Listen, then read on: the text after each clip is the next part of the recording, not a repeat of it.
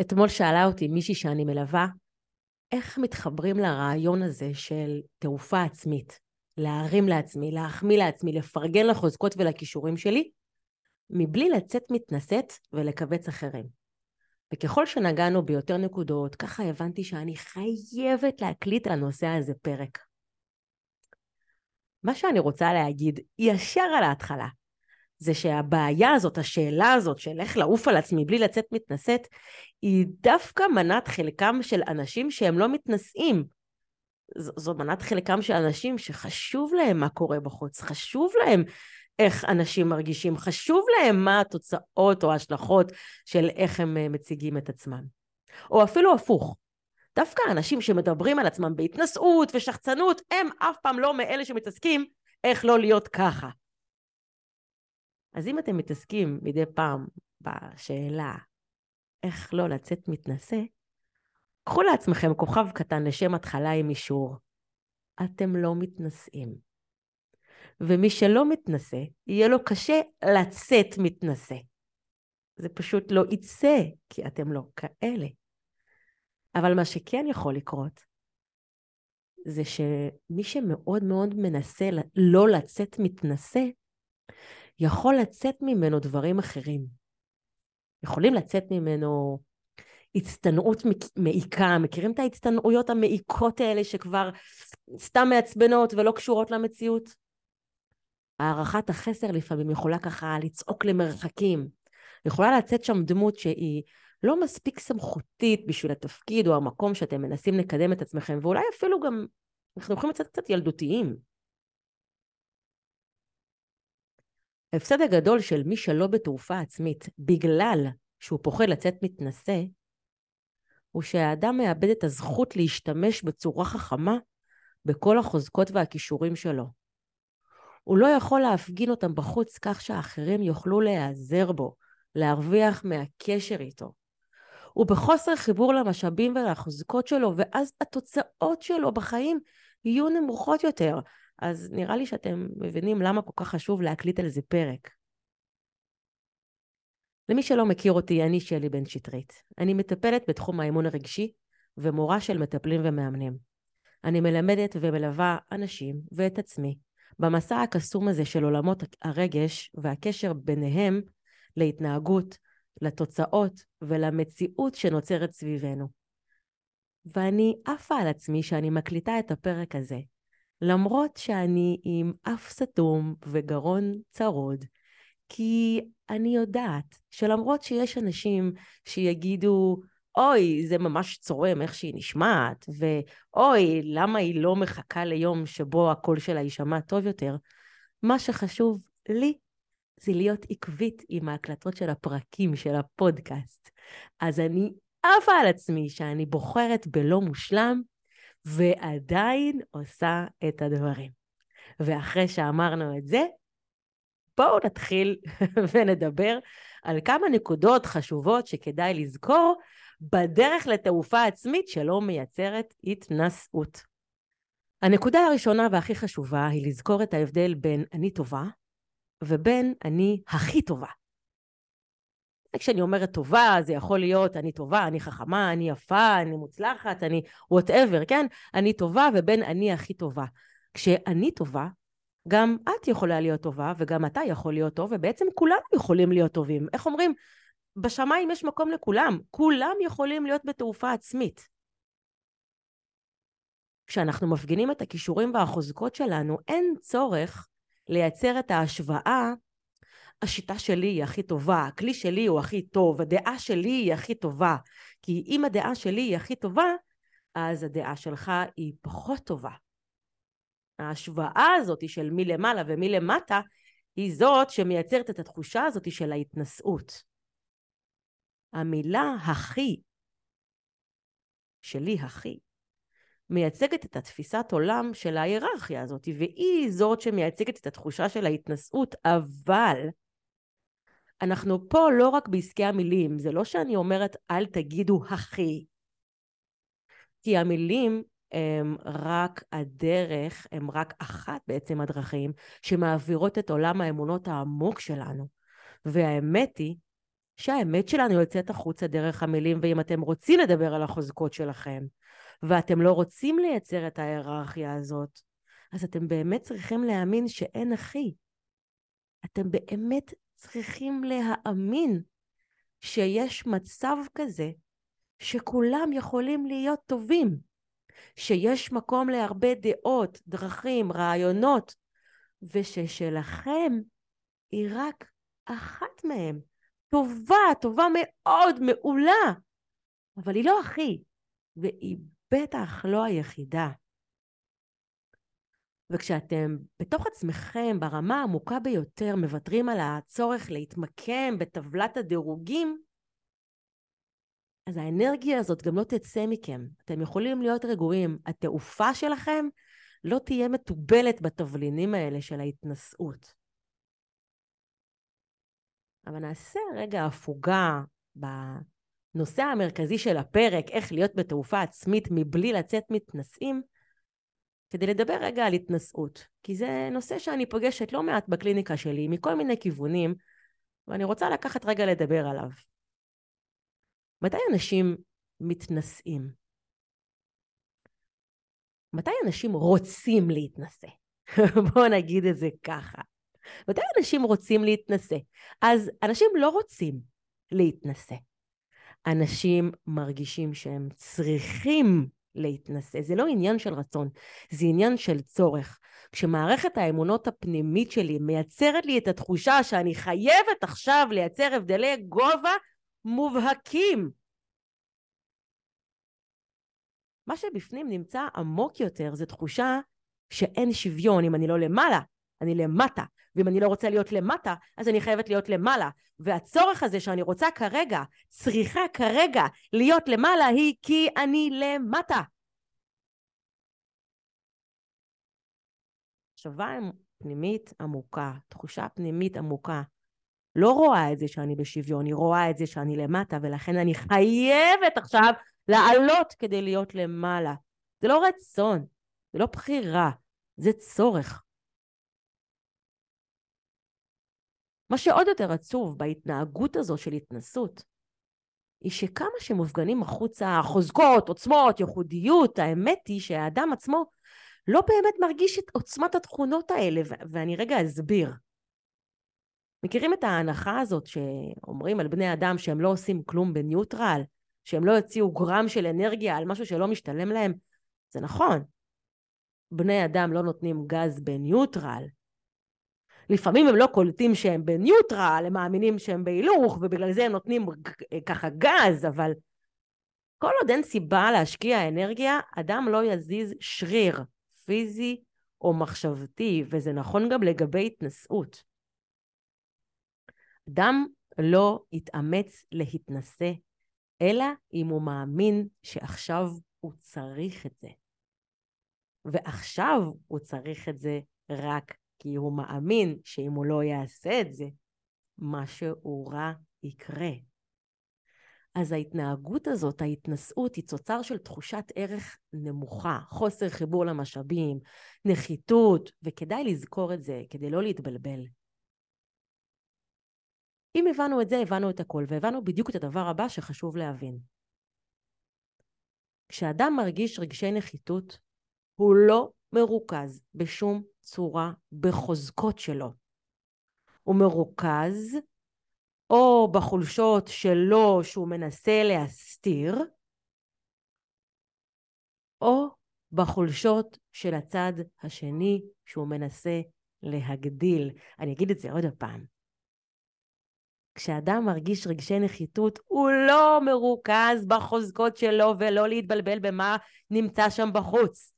הוא מרוכז, הפוקוס שלו נמצא או על הרגשי נחיתות שלו שהוא מנסה להסתיר, או שהוא מרוכז ברגשי הנחיתות של הצד השני שהוא מנסה להגדיל.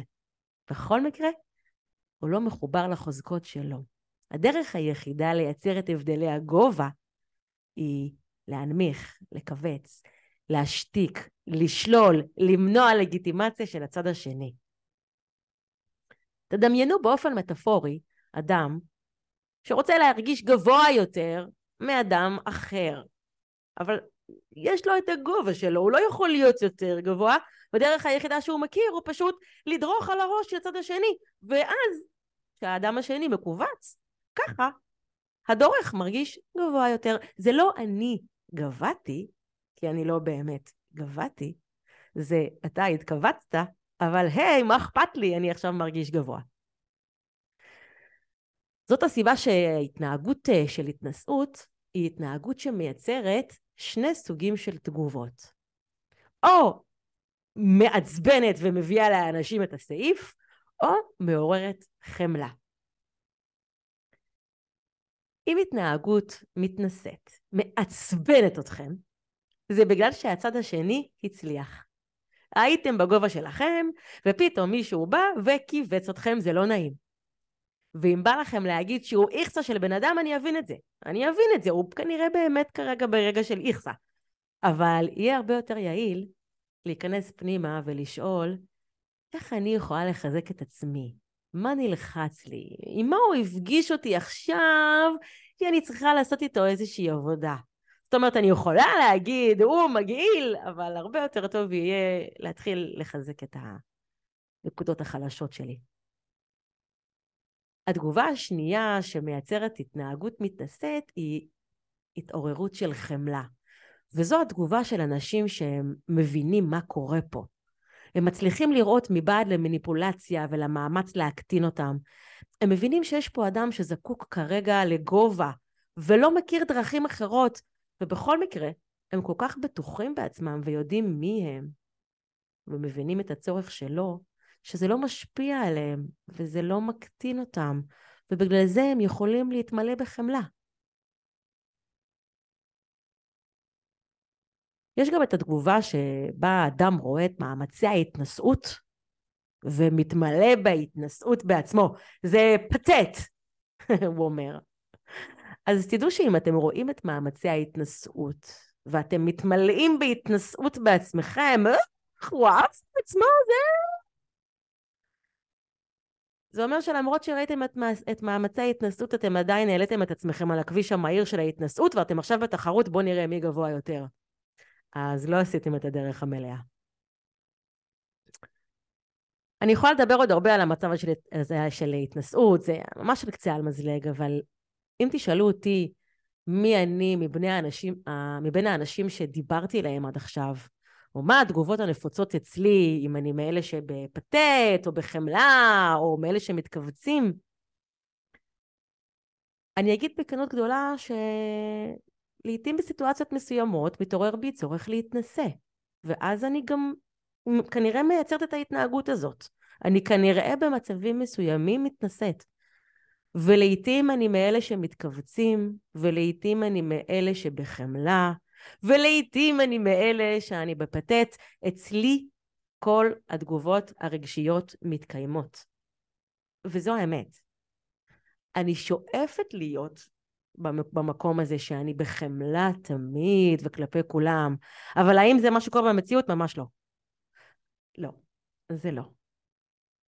וכשאני מבינה את כל אלה, אני מבינה גם איך להיות בתעופה עצמית מבלי להתנשא, וזה מה שמעביר אותי לנקודה הבאה של איך עושים את זה. לכבד בכנות את הזכות שלי לטעות. להתחבר לעובדה שאנחנו אנושיים, ומעצם זה יהיו לנו ימים טובים יותר וימים טובים פחות, תוצאות טובות יותר ותוצאות טובות פחות. פשוט לקחת בחשבון את העובדות האלה ולהשתדל ככל האפשר לא ליפול למה שאני קוראת לו תסמונת המלך. בדרך שלי כתלמידה בעולמות ההתפתחות האישית פגשתי שיעור מעורר השראה מאין כמוהו ואני רוצה לשתף אתכם בו. לאורך הדרך היו לי מורים, איך נאמר, מושלמים כאלה.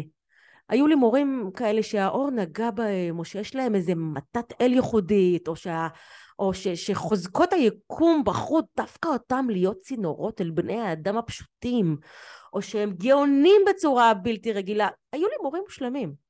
תראו, חלק מהם היו מושלמים, כי הם התאמצו מאוד להיראות ככה, וחלק מהם הצטיירו לי כמושלמים כי אני התאמצתי מאוד שהם יהיו ככה.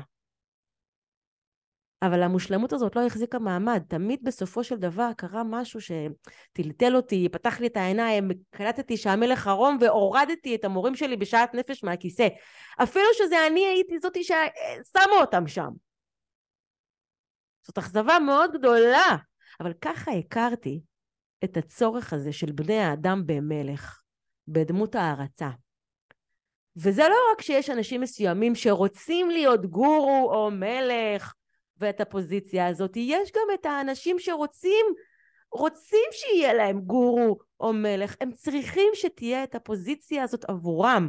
אנחנו ממהרים להמליך אנשים, אנחנו באותה נשימה גם ממהרים ללעוס ולירוק אותם כשמשהו שם כבר לא מסתדר לנו או נעים לנו בפוזיציה. ואנחנו ממהרים להמליך. לאורך הדרך שלי כמטפלת, ובייחוד כשהפכתי למורה, קלטתי איך התסמונת הזאת של המלך דופקת לי בדלת לא רק מהצד של הממליכה, אלא גם מהצד של המומלכת. אנשים רוצים לחשוב שהמטפלת שלהם היא דמות רגועה כזאת, שאצלה הכל עובד פיקס, אין מריבות, אין בעיות, היא פתרה כבר את כל האישויים שלה, ומכאן ניתן לה הכוח והסמכות ללוות אחרים. אם הייתם יודעים כמה מטפלים ומאמנים שאני מלווה לא מוכנים לפתוח קליניקה ולצאת עם התפקיד שלהם והייעוד שלהם רק בגלל ההרגשה הפנימית שיש להם עוד בעיות לפתור והם לא פתרו את האישויים שלהם ולכן הם לא ראויים ללוות את אחרים, או, oh. כי זה ממש לא ככה. אנחנו לא צריכים לפתור את כל הבעיות שלנו ולהיות מושלמים ויצורי על ומלאכים וגורואים כדי שנוכל ללוות אחרים. אחת הדרכים שלי להפגין את הידע שלי את החוזקות שלי, את הכישורים שלי, היא לשלב אותם ביחד עם החולשות שלי, עם הרגישויות שלי, עם המעידות שלי. וזה לא שאני לא מתביישת לפעמים לספר ולחשוף דברים על עצמי, אבל אני זוכרת מעל הכל שאם אני רוצה להיות בתעופה עצמית שאינה מתנשאת, לא כזאת חיצונית, אמיתית, אמיתית, באמת, פנימית ועמוקה. אם אני רוצה להיות בתעופה עצמית שהיא מעוררת השראה ולא השוואה, אחד מזרמי האוויר החשובים שישאירו אותי למעלה הוא הזרם של האותנטיות והאנושיות. ונכון שאני בוחרת את הסיפורים שאותם אני משתפת, סך הכל אני לא בעד התערטלות רגשית חסרת גבולות, אבל הסיבה המרכזית שבגללה אני משתפת ברגישויות, במעידות, בקשיים, מעבר לעובדה שאני יודעת שזה מעורר השראה, היא כי ככה אני מזכירה לעצמי שוב ושוב ושוב ושוב ושוב ושוב ושוב ושוב את הוד אנושיותי. זה לא רק כלפי חוץ שתראו שאני לא מושלמת. אלא גם כלפי פנים, שבטעות אני לא אתבלבל, שאני תמיד אזכור שאני גם וגם וגם וגם וגם. והתעופה העצמית שיוצאת ממני בהקשר הזה, אין בה גרם אחד מהחומר שמייצר התנשאות.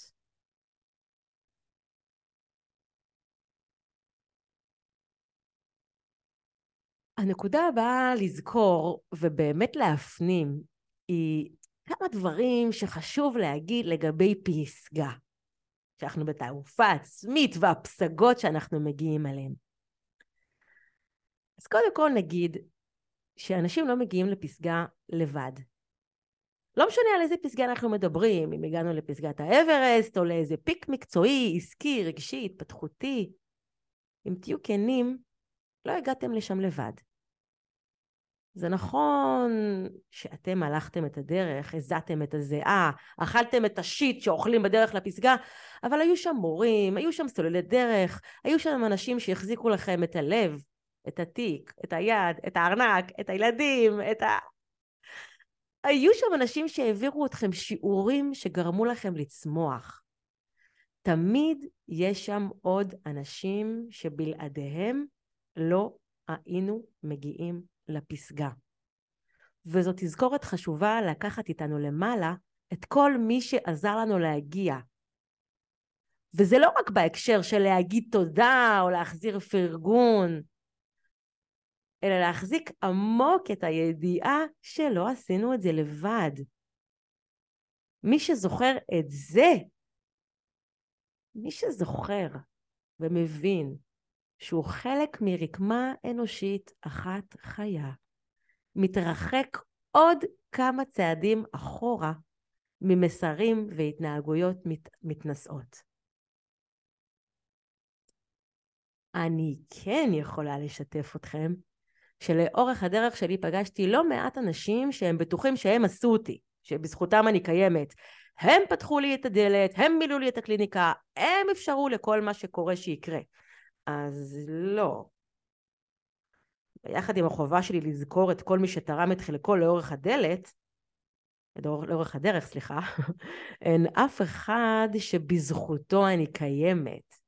וגם ההורים שלי, שהם אולי היחידים שיכולים לטעון לאיזושהי עמדה בנושא הזה שבזכותם אני קיימת, גם הם נתנו את מה שהם נתנו ואני לקחתי את זה משם. אז תודה לכל מי שפתח לי את הדלת, ותודה לכל מי שהעביר אותי שיעורים, ותודה לכל מי שעזר לי בשיווק, ותודה, תודה, אני רואה את הכל. אף אחד לא עשה אותנו, ואנחנו יכולים ביחד עם כל התודה הזאת וכל התזכורות האלה להיות למעלה. הדבר הבא לגבי פסגה שחשוב להגיד, ואני לא יודעת אם כבר הגעתם לפסגה שאתם רוצים להגיע אליה, או שאתם בדרך, אבל מהפסגות החמודות שאני הגעתי אליהן גיליתי שלבד בפסגה זה לא כיף. אם אין שם את המישהו הזה, לתת לו כיף, להתחבק איתו, לחגוג איתו את ההגעה, משהו בכל העניין הזה יורד. מי שעובר לעמוד של תעופה עצמית, כדאי שייקח איתו לפחות עוד כמה אנשים כדי להשאיר את החוויה. אז אם כבר מהרגע שאתם מחממים מנועים ומתחילים לעלות ואתם על המסלול הזה של תעופה עצמית, אבל אתם בפנים זוכרים שלבד למעלה זה לא כיף, אם אתם לוקחים אתכם איתכם עוד אנשים, אתם בטח לא מתנסים. הנקודה האחרונה לגבי פסגה, היא שאין בכלל פסגה, יש פסגות. כשאני בתעופה עצמית, אני מגיעה לפסגות שלי. כשבאופק, או אפילו שתי מטר ממני, או מטר ממני, מגיע מישהו אחר לפסגה שלו, ואין פסגה אחת שכולם צריכים להתחרות עליה. יש הרבה פסגות, ותכלס, כשאני רוצה לעוף על עצמי ולא לייצר תחושה של התנשאות, הרבה יותר נעים לי לחשוב שלא היה שם מישהו בפסגה שאני צריכה להעיף אותו כדי לתפוס את הפסגה שלו. אני פשוט מדמיינת שיש הרבה פסגות ויש מקום לכולם ויש מקום גם לי בפסגה שלי וסך הכל כולנו יכולים לעוף ביחד בשמיים בכיף. הנקודה הבאה שתעזור לכם לעוף על עצמכם ולא לצאת מתנשאים היא לזכור לעוף על הדרך ולא על התוצאות. וזאת נקודה מה זה חשובה.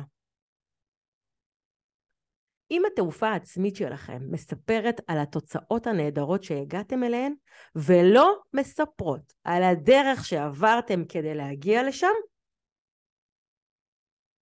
אתם על המסלול לייצר התנשאות, אפילו שאתם לא מתכוונים. אנשים לא מגיעים לשום תוצאה בלי דרך. וכשהם מסתיר, מסתירים את הדרך, מעלימים אותה, לא מדברים עליה, לא משתפים, בנפילות, במעידות, בלמידות. הם מייצרים מצג שווא של הצלחה בלי כל הפרטים החשובים של איך מגיעים אליה. ומה שהדבר הזה עלול לעשות אצל אחרים, אלה מחשבות כמו, אה, אבל זאת שלי, היא יכולה, אני לא. או לה יש משהו שלי אין. ולכן, התעופה העצמית שלנו, כדאי שהיא תהיה סביב הדרך, סביב ההשקעה, סביב המאמץ, סביב ההתנסות, ולאו דווקא סביב התוצאות. אני יכולה גם להגיד שאם התעופה העצמית שלכם היא רק תלוית תוצאות, אז יהיה לכם מאוד קשה להישאר למעלה בתעופה עצמית, כי לא תמיד אנחנו מגיעים לתוצאות שאנחנו רוצים, ולפעמים יש לנו עוד דברים ללמוד ולשפר ולחזק, ואם רק תוצאה טובה מביאה אתכם למעלה לתעופה עצמית, אז uh, חבל, אתם תעלו ותרדו ותעלו ותרדו ותעלו ותרדו כל הזמן. פחות. תעופו על הדרך, על המאמץ, על ההשקעה, אז אתם תהיו שקופים יותר וככה אמ, מחוברים יותר להתנשאות שלכם, סליחה, לתעופה שלכם, אבל גם התעופה שלכם תהיה יותר יציבה. אפילו אם התעופה שלכם היא לגבי כישורים שנולדתם איתם. תראו מה אתם עושים כדי לפתח אותם. לדוגמה, גם אם קיבלתם גוף נהדר, אל תראו את השריר המעוצב והמסורטט. תעופו על איך הגעתם למצב שהוא ככה מסורטט ומעוצב. תסבירו איך חיזקתם את הדבר הזה שקיבלתם, מה עשיתם, איך עבדתם איתו, איך הגעתם לתוצאה הזאת, ואם לא עשיתם שום דבר כדי שהתוצאה הזאת תתקיים, אל תעופו עליה, כי זה לא שלכם. אם יש בחיים שלכם משהו שהוא אה, אתם לא משקיעים גרם של מחשבה איך להשתמש בו, לחזק אותו, לעזור לאחרים איתו, להפיץ אותו, אז מה יש לעוף על זה? אם אתם רוצים להיות בתעופה עצמית שלא מייצרת התנשאות, תראו את הדרך. תראו את המאמץ, ההשקעה, הנפילות והלמידות. והנה עוד משהו שחשוב להגיד לגבי תחושה של התנשאות. לפעמים תחושה של התנשאות היא בכלל לא תוצר של מי שמתנשא מעליי, אלא רגשי נחיתות של עצמי. במילים אחרות, אני יכולה לעשות את כל מה שצריך כדי לא להיות במקום הזה של התנשאות, ועדיין יהיו אנשים שההצלחה שלי והתעופה העצמית שלי מכווצת אותם. זה נכון, לא הכל תלוי בנו. אנחנו ניקח אחריות על מה ששלנו, ונזכור שתמיד יהיו שם אנשים שכואב להם לראות אחרים מעופפים בשמיים. אפשר לנסות לשלוח להם יד, אפשר לקרוא להם לבוא למעלה, אולי גם לה, להראות להם את החוזקות שלי שהם יוכלו להשתמש בהם ולהצטרף, אבל לנחות רק כדי שלאחרים לא יכאב, זה כבר מחוץ לתחום.